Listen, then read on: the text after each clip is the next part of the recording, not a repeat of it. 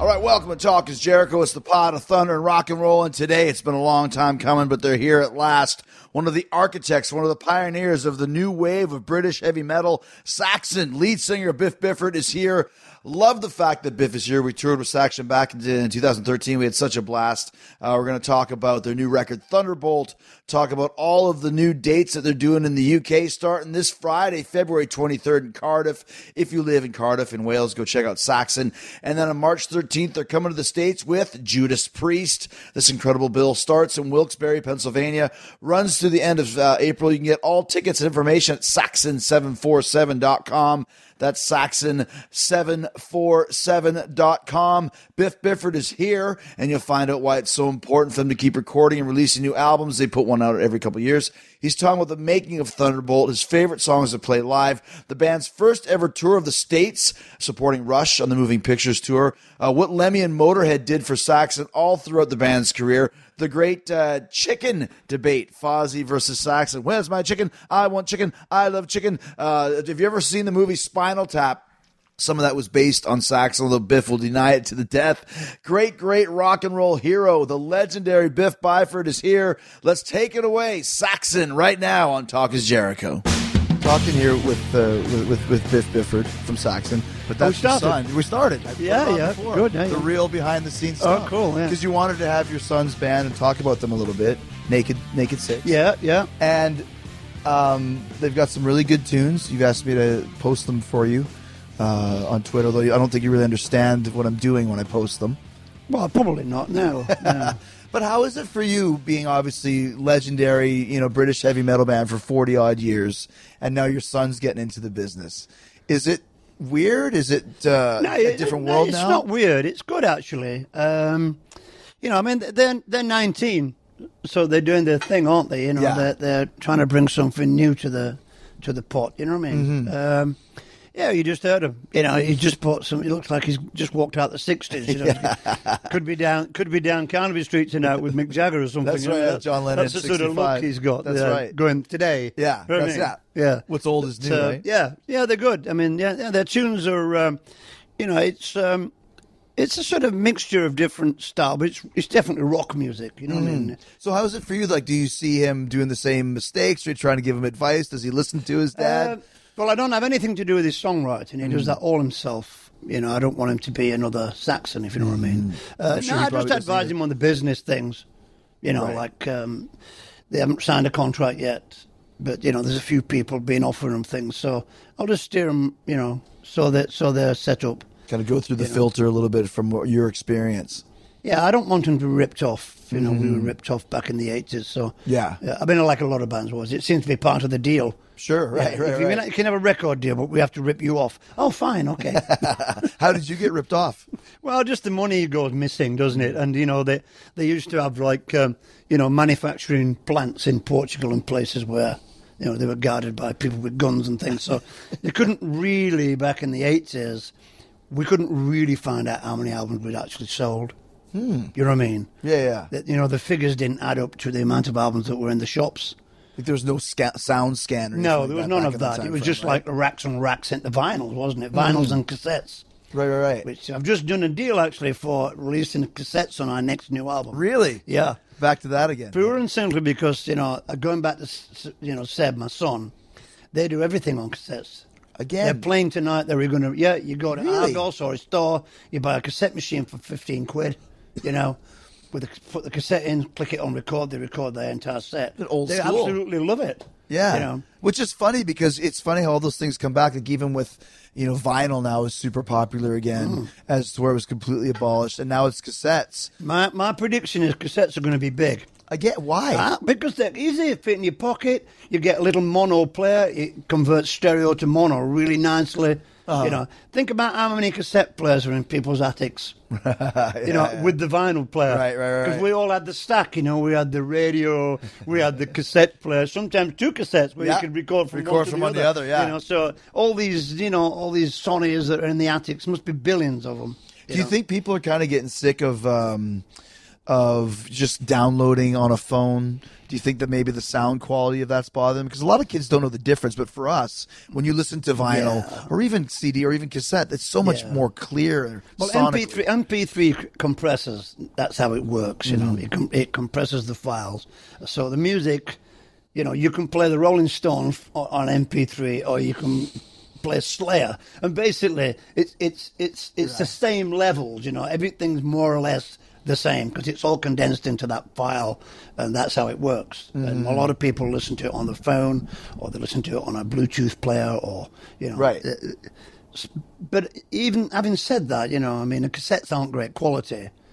They'll be about the same quality as an MP3 Okay, player, but, yeah, but yeah. you used to get like you know chrome cassettes and these high definition. You used to get Dolby with Dolby on there. Yeah. So I like it, me. You know, I'm not a big fan of uh, of retro stuff. I, I'm I, I quite like moving forward, but I do like it when things come back into into fashion, Mm-hmm. back into vogue again. You know, and you can sit there going, yeah, I've got a few of them in a big bag in the attic. You know. The thing I hated about cassettes is like if there was a song you didn't like, you pretty much still had to listen to it because you had to forward it and then try and guess where it ended. Yeah, and but try- that's where the twin deck one comes in. oh, I do. You make a playlist. You say, Ah, yeah. oh, you get the You make a scissors out. mixtape. You get the scissors out and snip the songs That's- out. that's old if school you're there. really If you geeky, really right? know to do that, yeah, a bit of sellotape. yeah. When you're talking about new albums and albums, it's, it's interesting because someone like a Gene Simmons says, "I don't want to make new albums anymore because you don't make any money off it and it's not worth it." But yet Saxon still every two Well, years, I mean, Twisted Sister said the same thing. Right. You know, there are some bands out there who just want to play their old big hits and, Mm-hmm. and play festivals in front of, you know, tons of people. Right. And uh, and just go out and do their thing. But um, for us, you know, we, we went through a, a period, a, a back period whe- when the, you know, the, the British metal thing was like quite down. Um, so we had to survive. So we, we survived really by making, keep making records, keep writing songs, keep touring. You know, because we're old school. You tour on an album. You don't Right. just tour for the money, right? Right. So, you know, it's good if you can do both. yeah, Mm. But if you haven't got an album, you can't do that, can you? So, and the thing is, with somebody like Kiss, they can't go and do, uh, you know, 100 shows in Europe. They just come and do a big festival or a big Mm. arena or something and then go to the next country. So, you know, their concept of, of touring is different anyway, you know, when you're that big. right? But for You know, it, Saxon, it's different, you know. but for Saxon, you guys can go everywhere in Europe. We play everywhere. We do play everywhere. Yeah. We play we play massive festivals. We play big shows. We play small shows.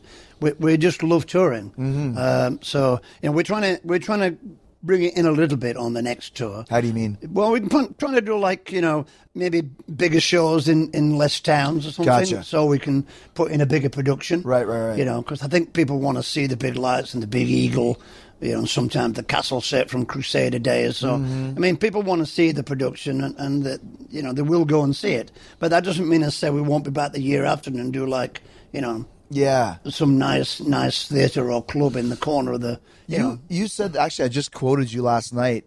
We're talking about some of the venues that we're playing on this tour, and in the states too. Most of them are good, but they still get a couple really crappy ones. And I'll never forget you said when we toured in the states, which we'll talk about because it was great. Was you know sometimes people don't come see you if you're playing in a shitty club because it's a shitty club. That's right. They're not going to come. That's a great. That's a great theory. Well, that's right. And also, you don't get a younger audience in those clubs because you know, sometimes they're 21 Mm-hmm. or definitely 18. So, you know, and sometimes the parents won't bring their kids to a club like that because it's a bit like hardcore.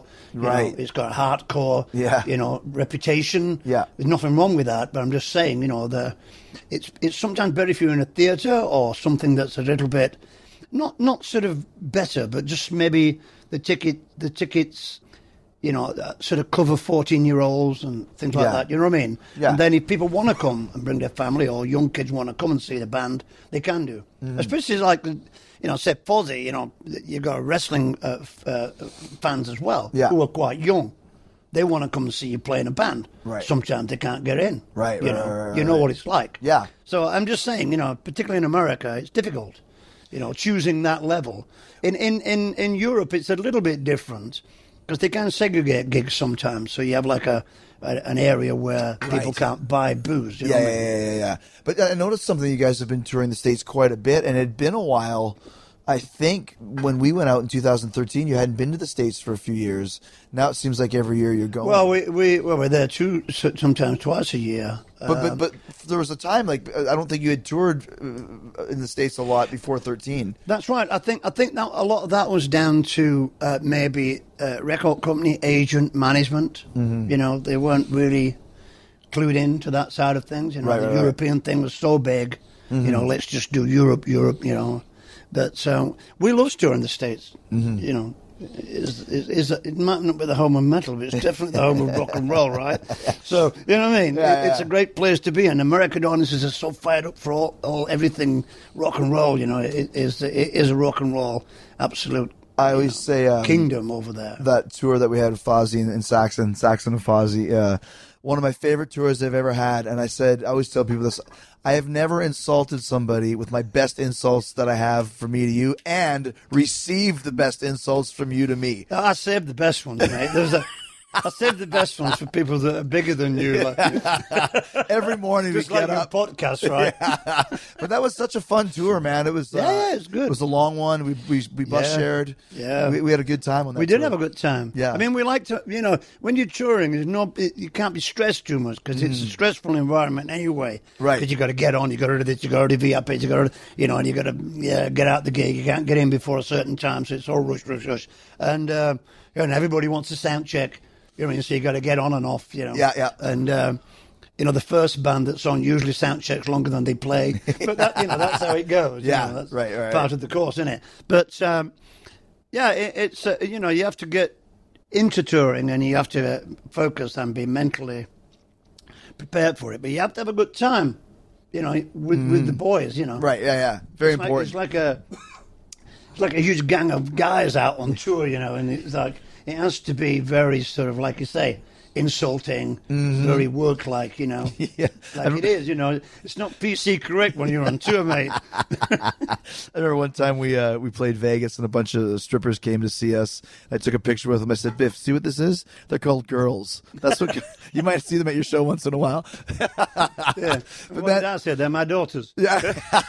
but then we're allowed. The, still to this day, the chicken story is still such a great story. The chicken story. yeah, well, great yeah. Story. Well, because you were mad that that I No, we had. weren't mad. well, you were asked what, what We We're happened. pretending to be mad.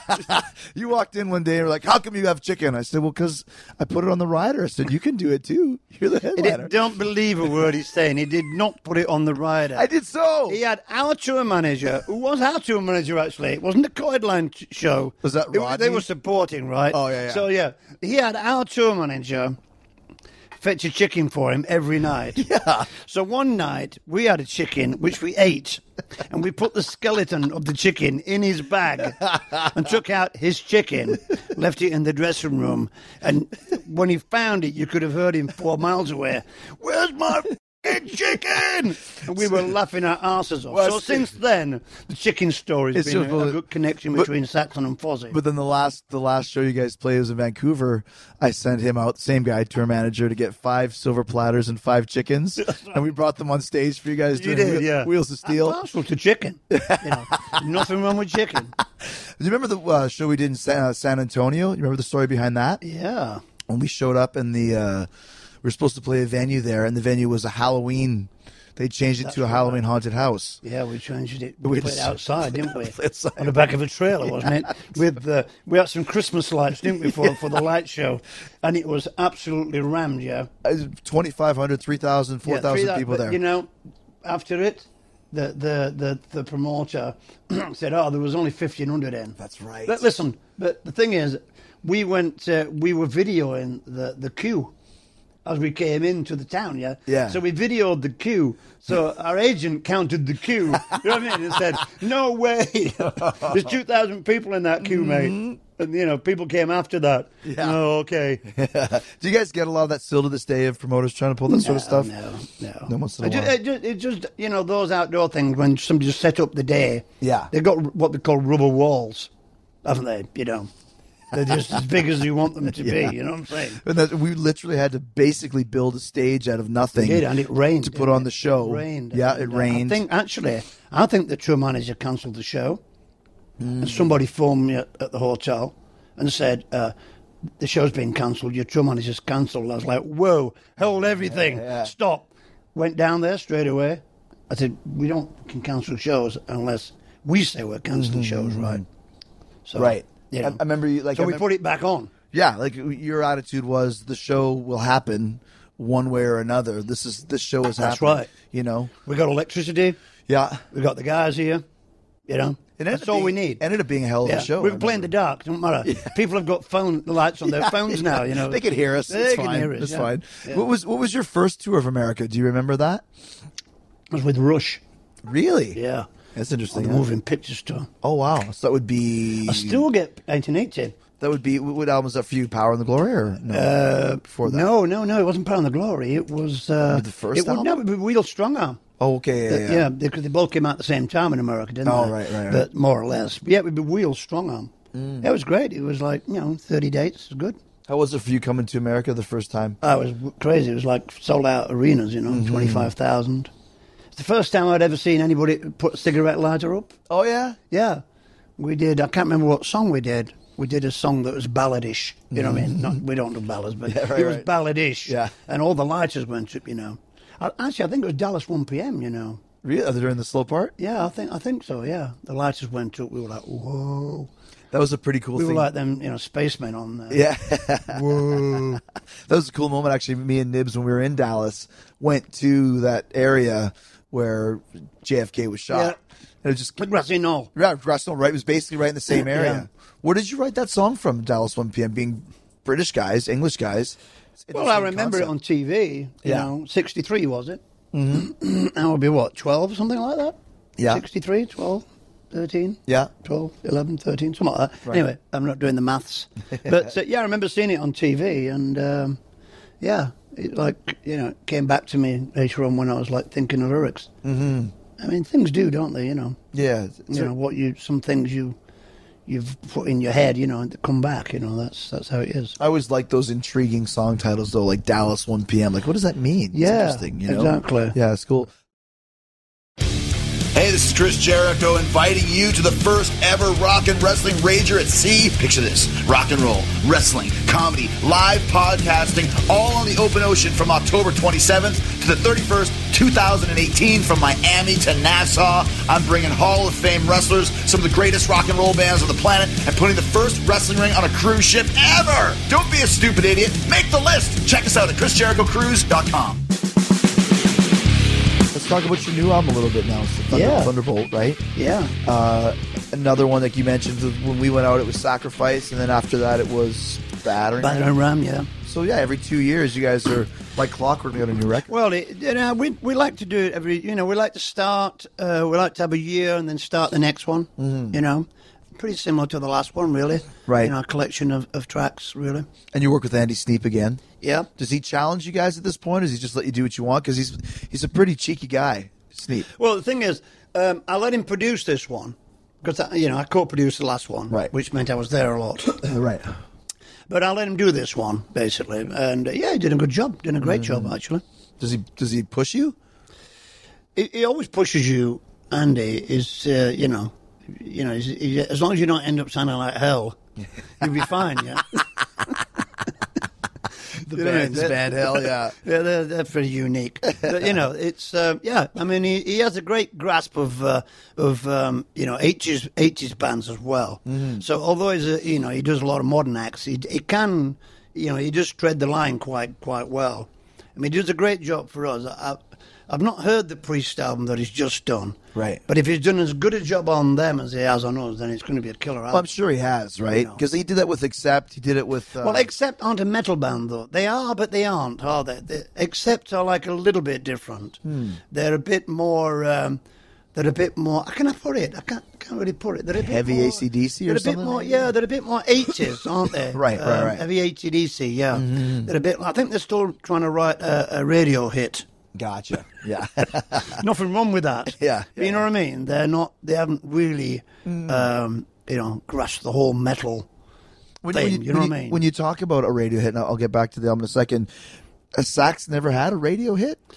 In Europe, yeah, Which song? several. Are these songs that are coming that people are just picking up the album and playing? Or are they actually No, songs? no, that are no. It's releasing singles, charts. Singles charts. Singles charts, TV right. and all the rest of the kabamming. Yeah, yeah, Mm-hmm. yeah. No, we had Wheels of Steel, uh, 747, uh, both top 20, I think. Wow. I think maybe 747 was top 10. Never Surrender was a big one. Bands Played On was a huge one. Oh, okay. Princess of the Night was, was quite a big single. Um, should I go on? No, probably not. Look on Wikipedia, mate. It's Yeah, on there. look, just Google it. Yeah, we had a lot of hit hit uh, hit songs in America.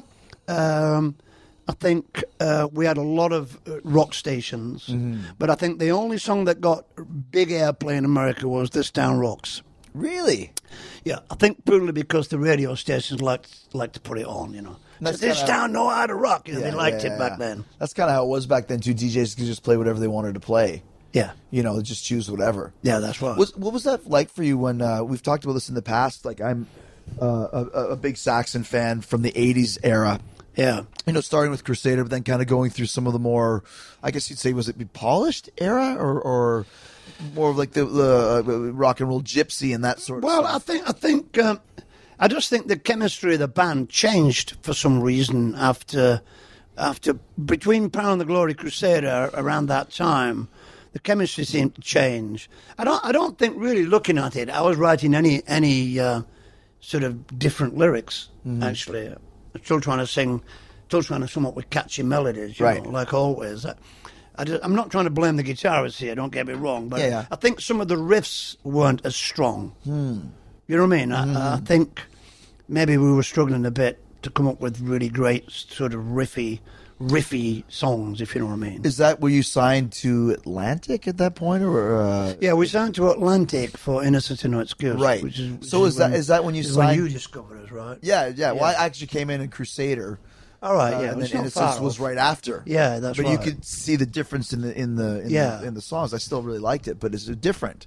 When you signed with that label back in those days, would they tell you we want some more I don't- radio style? I don't think or- so. I, I think there was always the, um, you know, I, I think i- in some respect we were governed by other bands, which which is not always good. Hmm. Whereas in the early days we just did what we wanted, you know, what we felt was great, which is what we do now. Right. Um, but I think in that mid mid period, I think uh, you know because because the grunge thing came strong, you know what I mean, and the and the American bands came strong like Motley Crue and Poison. Sure. they all became huge. Yeah, yeah, yeah, yeah. Mm. You know, in that middle eighties period, I think it took away a bit from the British metal thing. Uh, and those bands were huge Saxon fans, Priest fans, Motorhead fans. Sure, sure, yeah. Um, but I think they killed it for us a bit, and I think we probably tried to compete with them a bit. Gotcha. You know what I mean? Yeah, yeah, I think yeah, yeah. That, you know, like subconsciously, if you know what I mean. Yeah, you're trying to We, you're trying we to just stay. thought that you know, writing things like Twenty Thousand Feet and Heavy Metal Thunder wasn't what people wanted anymore. Hmm. But obviously, we were wrong. Yeah, Uh, but there was a lot of bands that kind of fell into that uh, slot. You're talking about, Well, like they, uh, they, they probably fell into it more than we did. you Yeah. know? I mean, You guys, you guys pretty much kept it steady. Maybe there might have been one record, like I think maybe the Destiny record Destiny was just was kind a of bit just rough, yeah. rough, yeah. But Yeah. I think Rock the Nation is a great album, very heavy. yeah, it's very You know, heavy. that's you a know, great cool record. album. Yeah. recorded basically quite live, really. Yeah, great really. Producer, Yeah, yeah. drunk a lot of the time.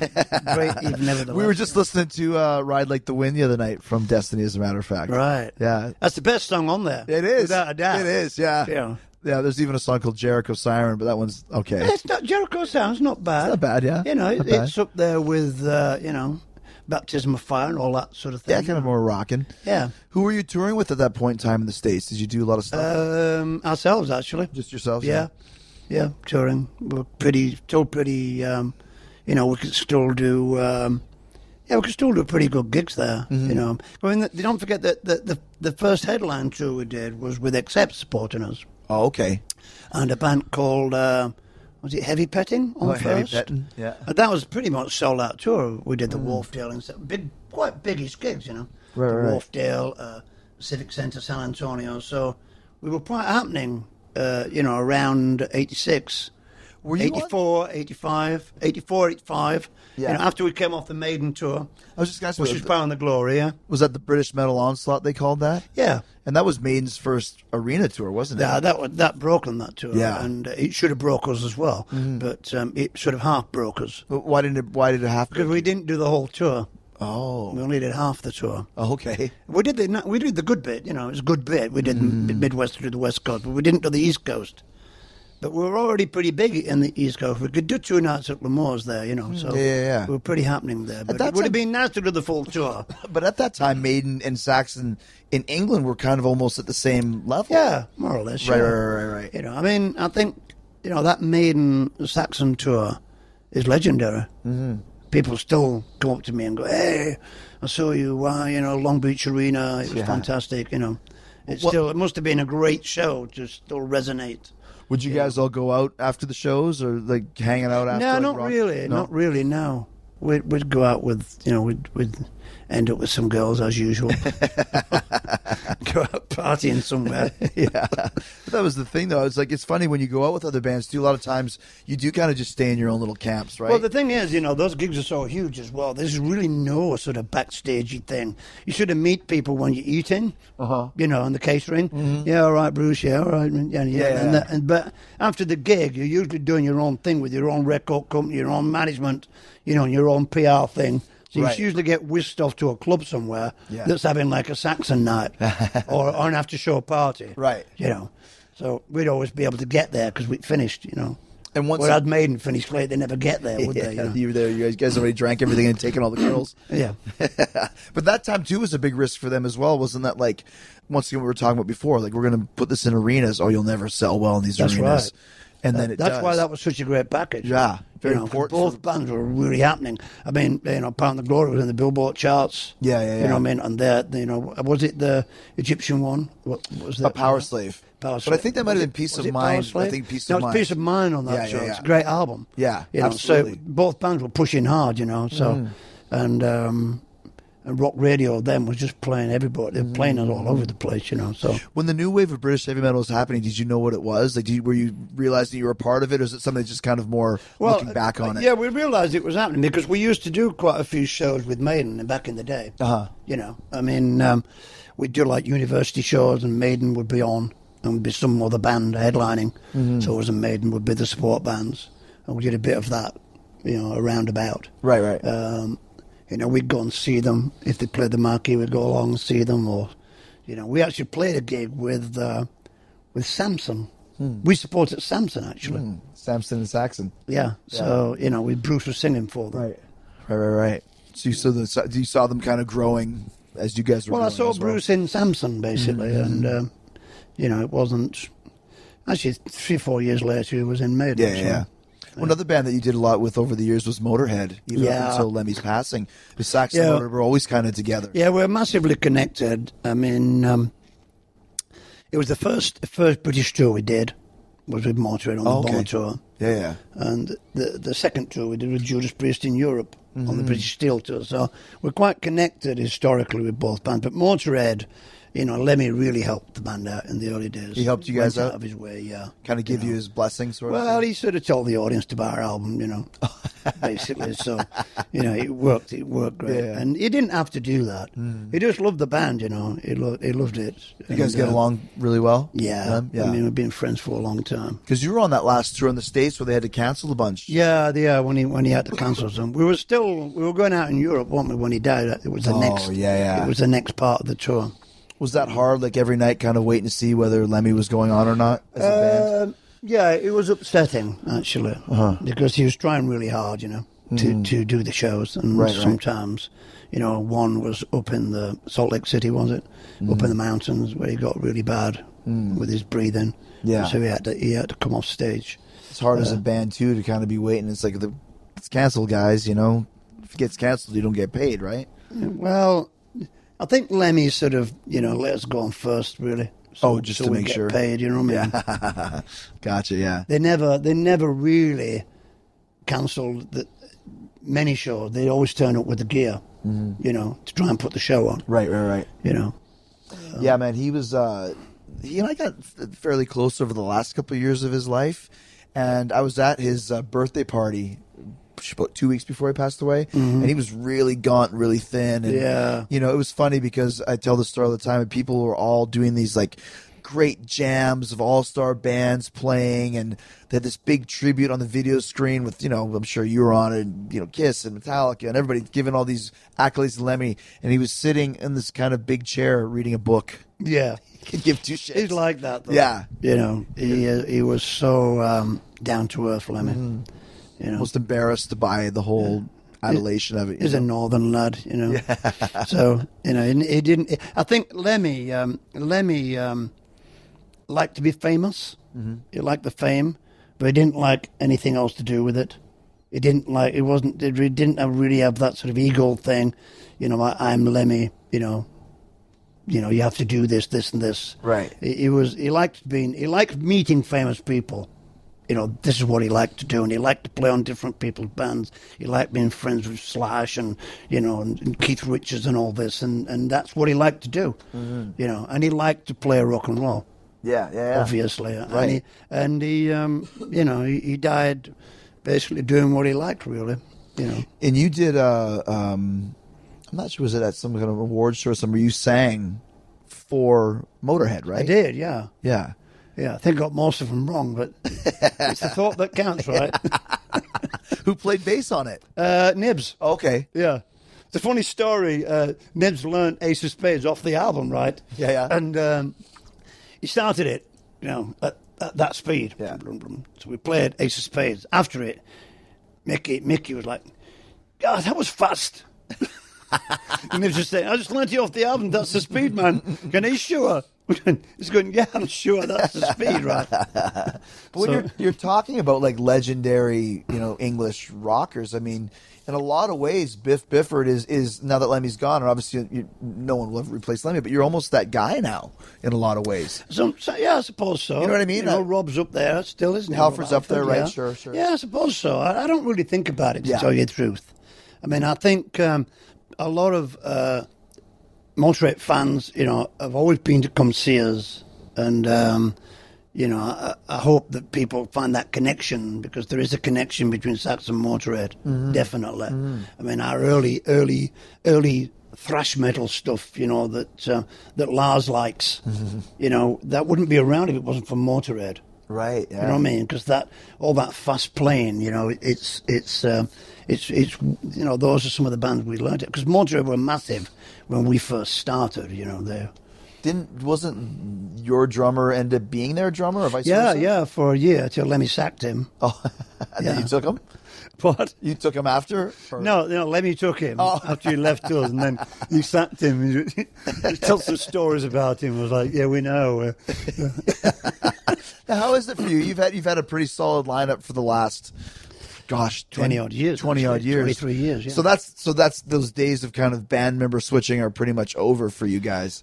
Well, yeah, we got rid of the Spinal Tap element of the band, didn't we? So it's good, you know. Was the Spinal Tap element? Well, you know, Oliver uh, in particular, you know, uh, keeps saying the entire film's based on him. So he can have that if he wants. That's fine by me. And that- It was always- if that's his claim to fame, then uh, yeah, yeah, yeah. it was always bad in the eighties when uh, there was a guy in a, in a metal band that was bald. I always felt bad for him. you Well, know? that's Steve Dawson. Yeah, yeah, yeah. yeah, Well, actually, you know, the guy in Spinal Tap modelled himself off Steve Dawson, obviously. Harry Shearer, the bass yeah, player. He modelled himself off with a mustache and everything. Yeah, yeah, yeah. Um, so I can understand that, but I mean, you know, there's so many things in Spinal Tap that are actually from other bands. You know, Sabbath with the Stone Age things, and there's all sorts of things. You know. and, was there uh, any of it based on you? Did you- Uh, don't think so. No, Okay. because they haven't got a singer, have they? It's a guitarist. Thing. Right, right, right, So, right, you know. right. But I'm all sure that's- they would have done it if they already had a singer, but uh, it was a bit of spandex on there. But um, yeah, you know, I mean, it's a great film. It's a funny film. Oh, it's classic, especially if, it's you're in not a, a band. documentary. You know what I mean? It- Yeah. it's a film. you know Yeah, what I'm saying. especially if you're in a band though, because that sort of stuff happens all, All the, the time. time. Have you had some Spinal Tap moments? Oh, we, we, I'm having one now, aren't I?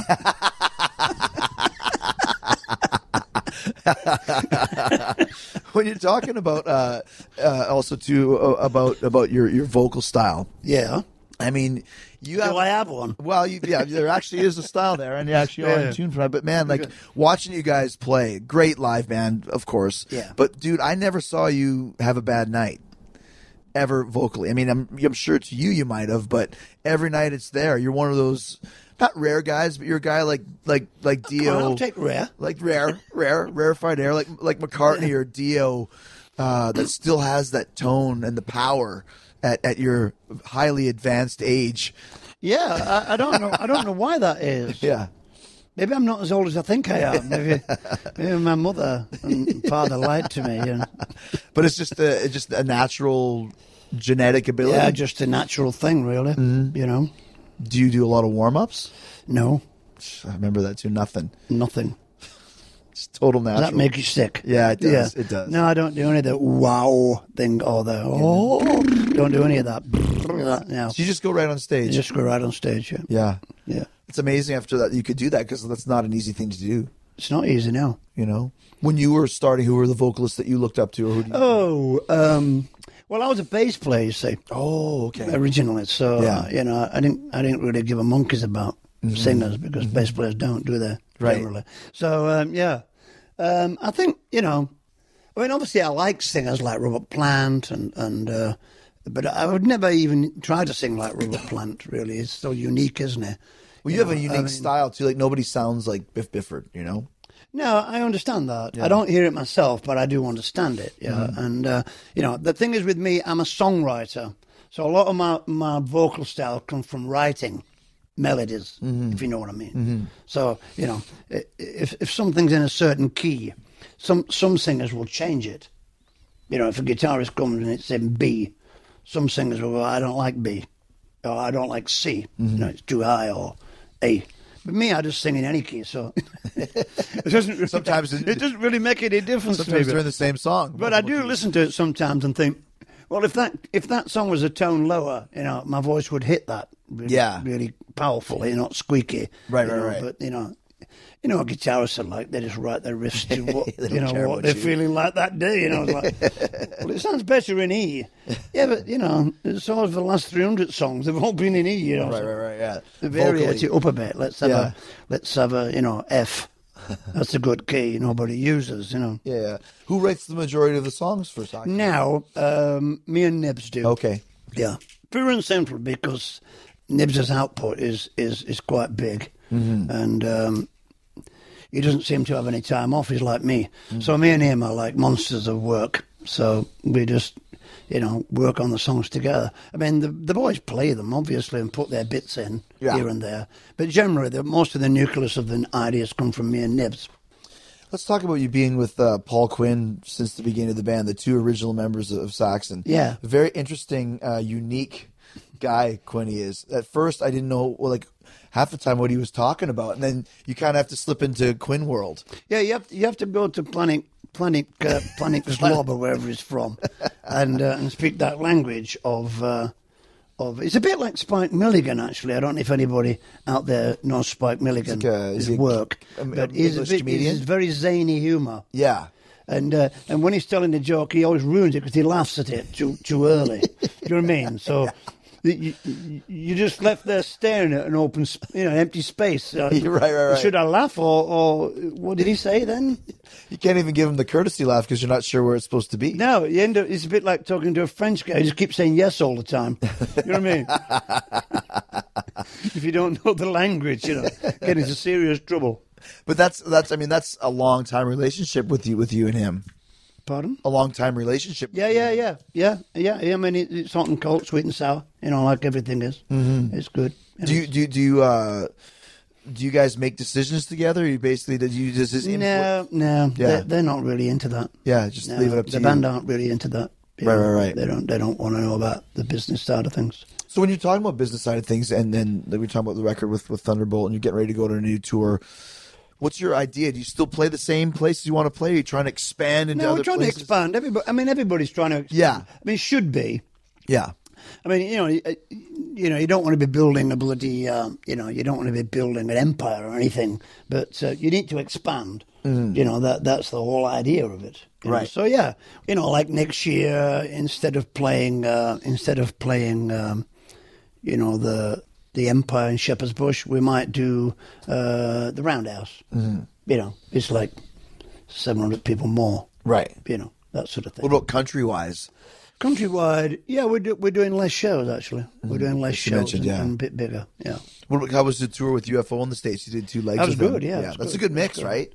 Uh, pardon? It's a good mix, like a good bill. It's a great mix. It's Yeah. like a seventies band and an eighties band, really. Oh. I mean, I think you know, musical musical generations. They're like the the one before us. Mm-hmm. I mean, we they they influenced us massively. UFO, you know. Sure. It- It's like I think what's their tagline? Your favorite band's favorite band. Yeah, If I they mean, were saying. you know, Fawcett was one of my favorite albums for years. Still is. You know, I Mm. love Schenker's Schenker's um, input into UFO. We toured with UFO in the eighties with uh, with Chapman playing guitar. Oh, Paul Chapman. Yeah. Right, right. Yeah, yeah, Uh, so that was pretty cool. yeah. Obviously, they can't remember it at all. It- was it hard when you But I go? With, think we toured with you in 1981, man. really? Did you? It's like, yeah. But, that's- they're such nice guys, UFO. They're, they're lovely. You know. but that's another thing. Like you talk, we mentioned Motorhead, you mentioned UFO. Like you- S- Saxon was never known as like the band that's completely off the rockers, causing problems or d- drinking too much. I mean, I don't. No, we, we were never uh, hellraisers uh, in Mm. public, anyway. yeah, yeah. but no one in Saxon ever went to rehab.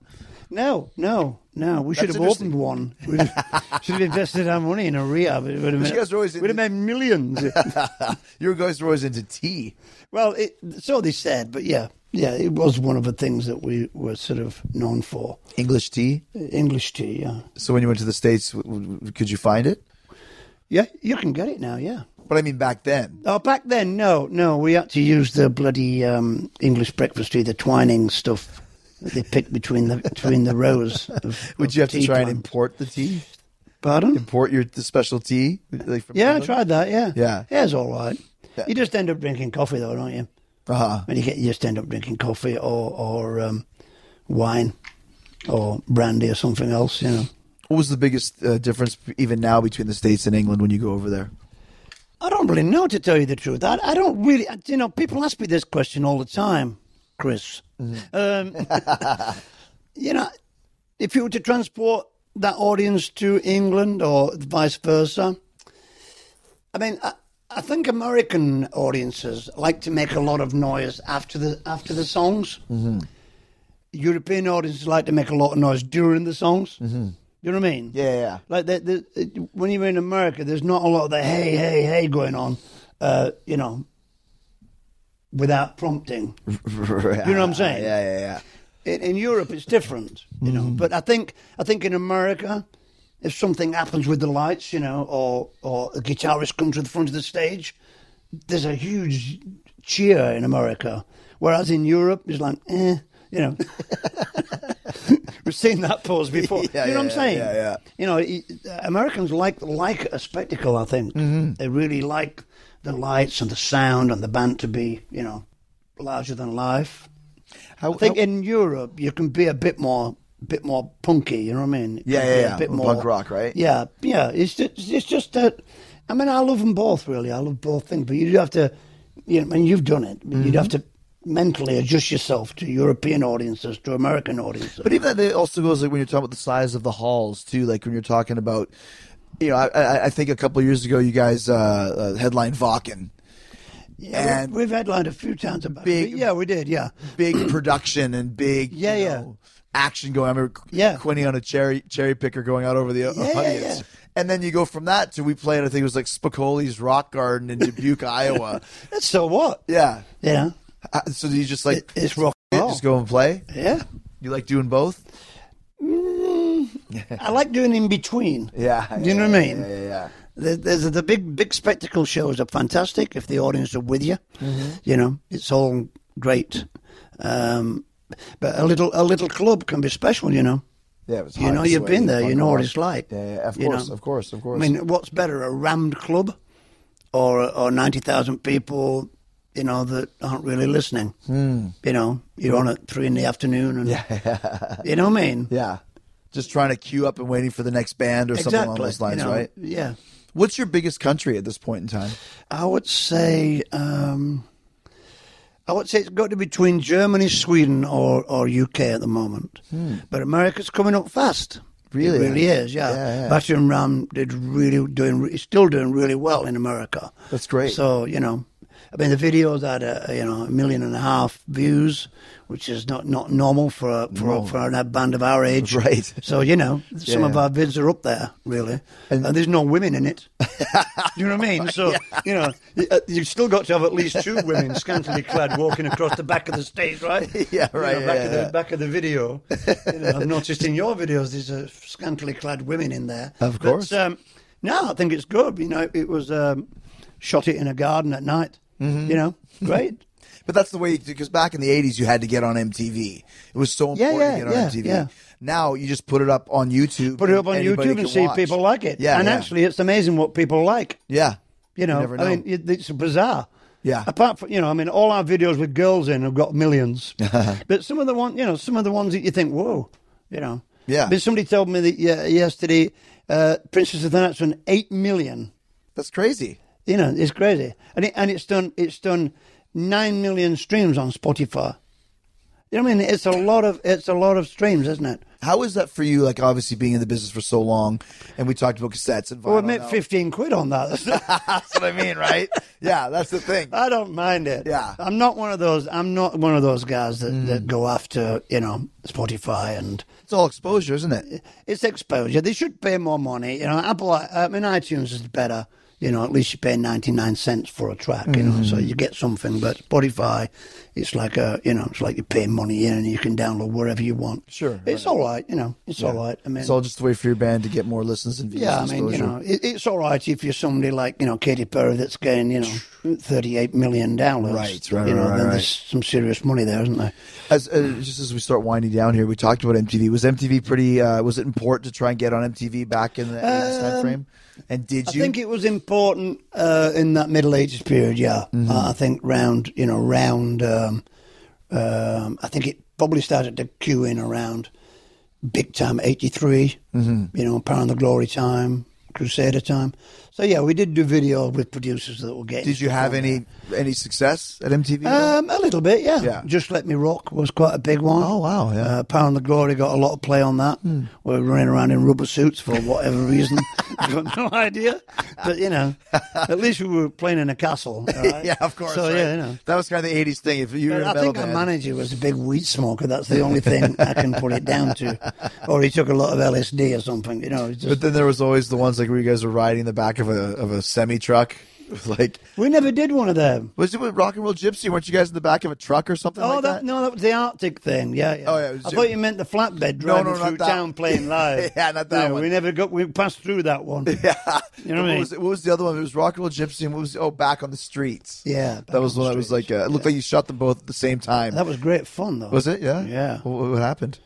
Yeah, we're just down in Spain with a huge film crew. It was like it was like a film, a proper film, you know, catering and yeah, Cineflex yeah. cameras and Yeah, gaffers and pullers and you know. it's amazing how much money they would spend. on Oh, that it sort of was. stuff I'm back sure in it was those half a days, million right? quid. You know, it was Yeah, like yeah, great. yeah. You know. And of course, that comes. right People think like, "Oh, this is great," but it's coming right out of your. Yeah, totally. Rocket yeah, I mean the basically, right? manager, the manager and producer, director had helicopters scouting sites, and it was already there. You know what I mean? You know what I'm saying? It was like Clint Eastwood's sort of, uh, you know, that spaghetti western Yeah. thing. There was that, and there was there's another one over the hill from uh, Conan. Oh, okay. You know, I wanted Conan, but they wanted the thing, but they had to have a heli- helicopter to find it. Oh, you wanted to do a Conan video? I wanted to do it in the Conan set, right? It would have been cool. you know. just and that back in those days, like I want the Conan site. I Yeah, want they- you know, with the big this full steps dollar and the- site. the yeah, Aztec temple. just amazing how much money you're spending Yeah. on all this stuff, right? yeah, definitely. Yeah. So, um, uh, uh, last final question is: What's your favorite song from uh, Thunderbolt? Like that you're excited to start playing well, live? I can tell you about a couple of tracks. Do you want an exclusive? Please, Mm, I don't know if I should give it you. Well, or that's- not. please, Biff. Yeah. I promise I'll give you some Pretty- chicken. pretty pretty please. Okay. Uh, only if you stop riffing up my moves live, okay? okay, am I doing that now? Which am Oh, I yeah, still I've seen it on the video, jumping man. up and People down? Keep sending me. Oh, come Yeah, on. He's getting the audience clapping and everything. Oh, she's getting the audience clapping. Wow, I think we stole that from Elvis. He's doing whoa. whoa, whoa, whoa. um, yeah, I've done a duet with Johan from um, A Man of Math. oh, nice. One of the tracks. That's cool. That's it. That's an exclusive. What's That's the track exclusive, called? I'm telling you. Oh, okay, well, well, look out for that. Look out for the nameless song. Actually, it's called Predator. Mm. Predator. That's cool. That's good. That's I mean they got a lot of steam right now. Pardon? They got a lot of steam Oh yeah, they're right great. now. They're, they're, we're huge fans of theirs. They're great guys, you know, and they're big, big Saxon fans. They're from Sweden. Right. You Okay. know, back in the eighties, we were bigger than sliced bread there. really, it was That's our where- that's- biggest you men- country. You mentioned that was one of your biggest. Yeah, we biggest went there countries, too. Hmm. with no idea. You know, we went there from playing Hammersmith, you know, three and a half thousand people to, to Sweden, twelve thousand people, two nights. It's like what? with no idea. Yeah, no idea. How does that even happen, right? I- It's just crazy. Yeah. But, uh, you know, it was like crazy. It was like uh, just pop stars or something going on there. It was just nuts. You know, they just they just loved us. I guess for whatever reason, there's just certain. Yeah, we just areas, hit that, um, you know, school kids generation, and Yeah. they just took us on as their favorite band, and um, all those bands in, in Sweden, you know, were all huge Saxon fans when they growing up, whether they were like six years old or whether they were twelve, you know, they all remember Saxon, Right. They knew the from band those from days. those days, right? pretty much like America, you know. Yeah, yeah. I mean, all the all those guys who who, who became uh, you know big in the middle eighties were huge fans of Maiden Saxon from Yeah. the eighties period. Oh you yeah. know. Well, I think one of Then them. they loved they they got our albums. You know, we were like the biggest cult band on the planet. You know, I love this band. You know, Well, the And famous- I remember Gene Simmons telling me that he was listening to he was doing some band. I can't remember who it was.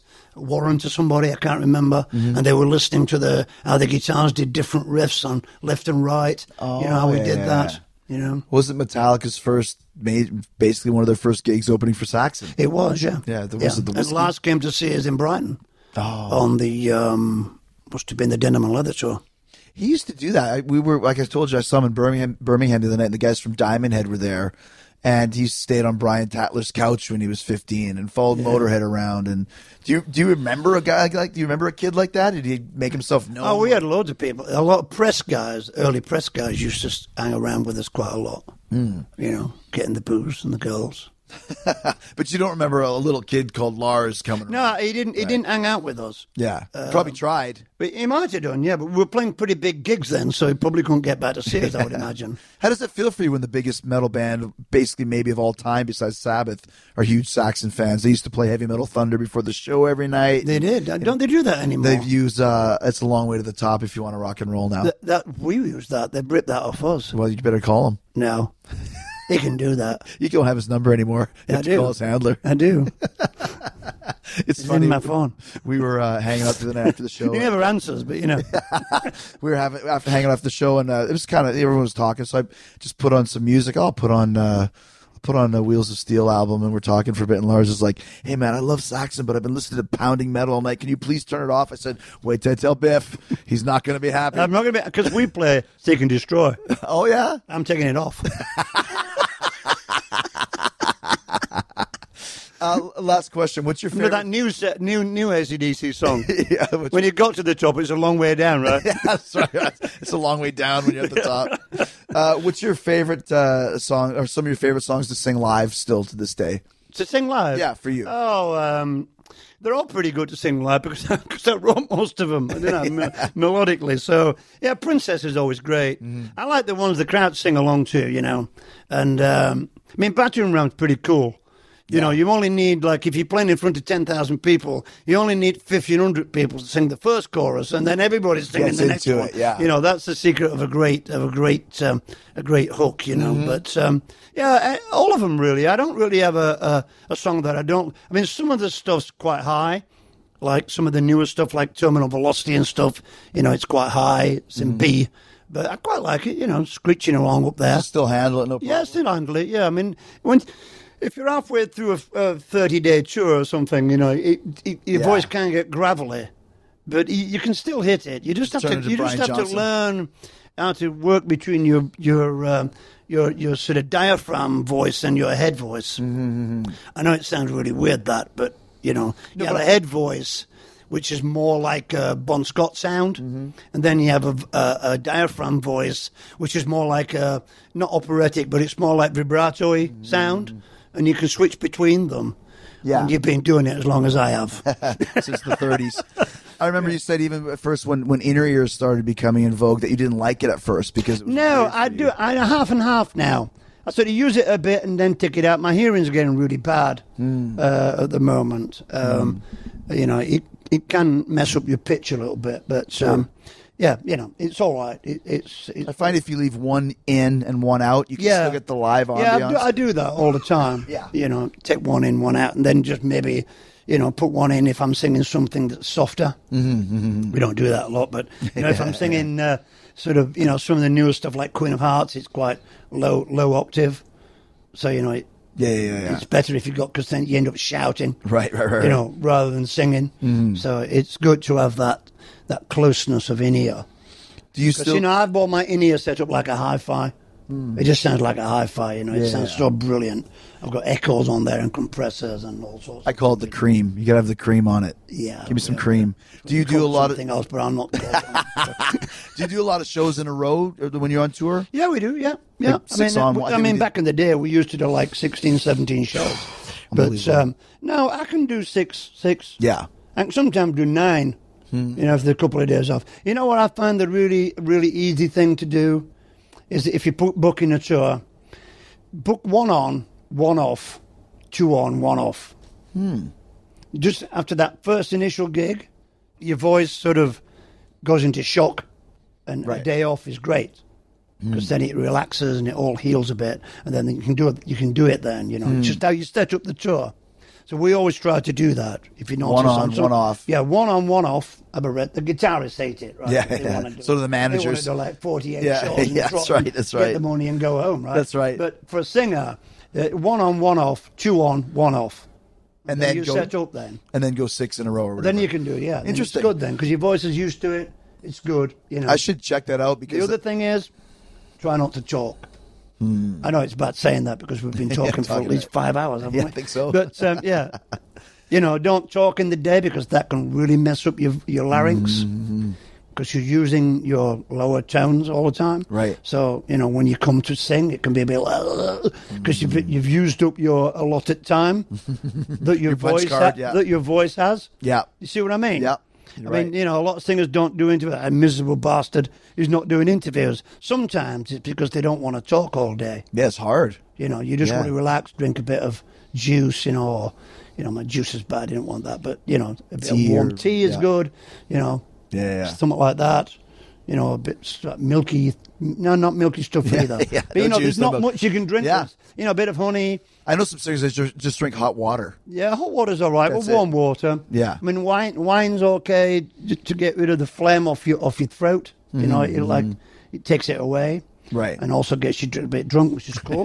Uh, sound much you better know, that there's, way. there's certain things you can do to help your voice, and not not talking a lot through Mm. the day is one of them. The best way to do it. Because you know, in that in that twelve hour day when you're awake, Yeah. yeah. when you're singing, that that hour, hour thirty, two hours is your allotted voice time. So that the more you do before that, takes it away from the time. Yeah. It's hard not to talk though, especially for guys like us. Well, it's hard for you to not talk.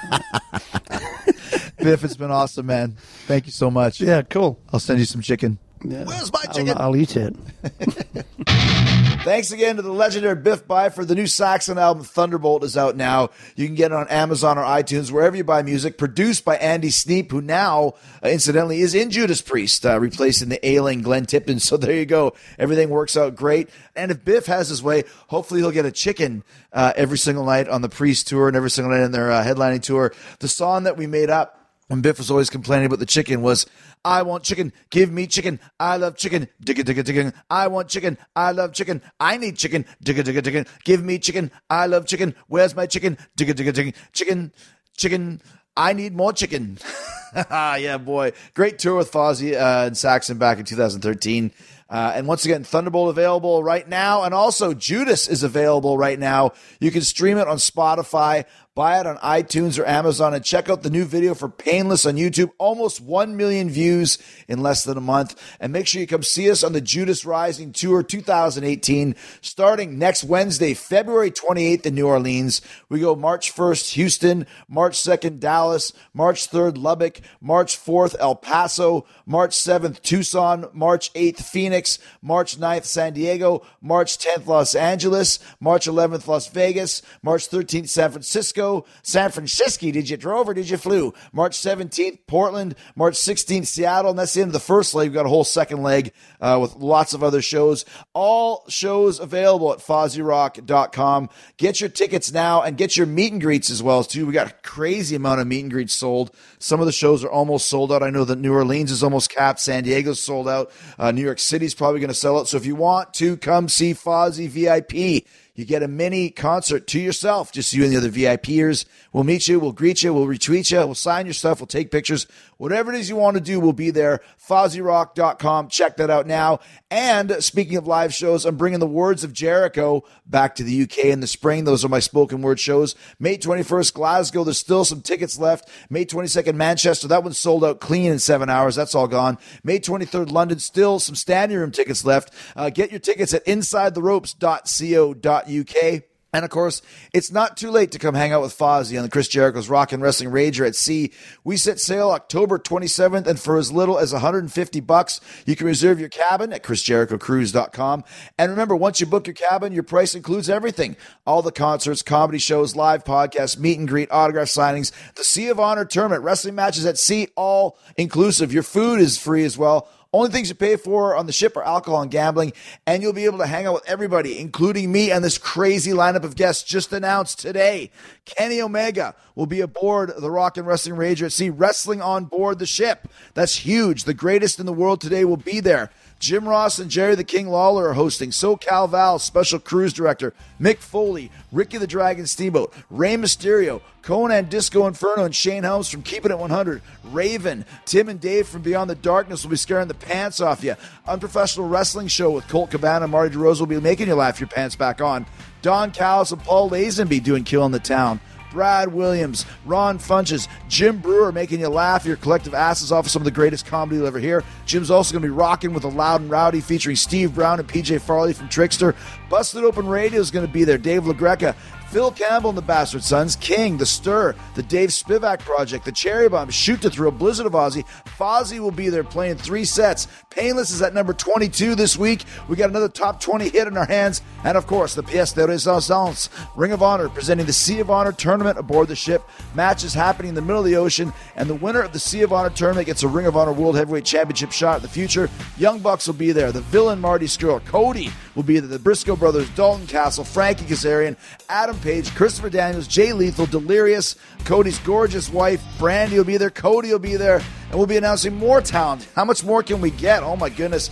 All right, and Eve, speaking of big talent, coming up this Friday, it's the debut of my old friend Taz will be here on Talk is Jericho. We're going to discuss everything Taz worthy. It's going to be a great show. Taz knows how to work the radio. He's a great guy. I've known him for years and years and years. Don't you dare miss that. Thank you so much to Biff Byford. Go check out the new Saxon, and we'll see you on Friday for Taz. In the meantime, and in between time, stay hard, stay hungry. Peace, love, and hugs to the big yeah boy.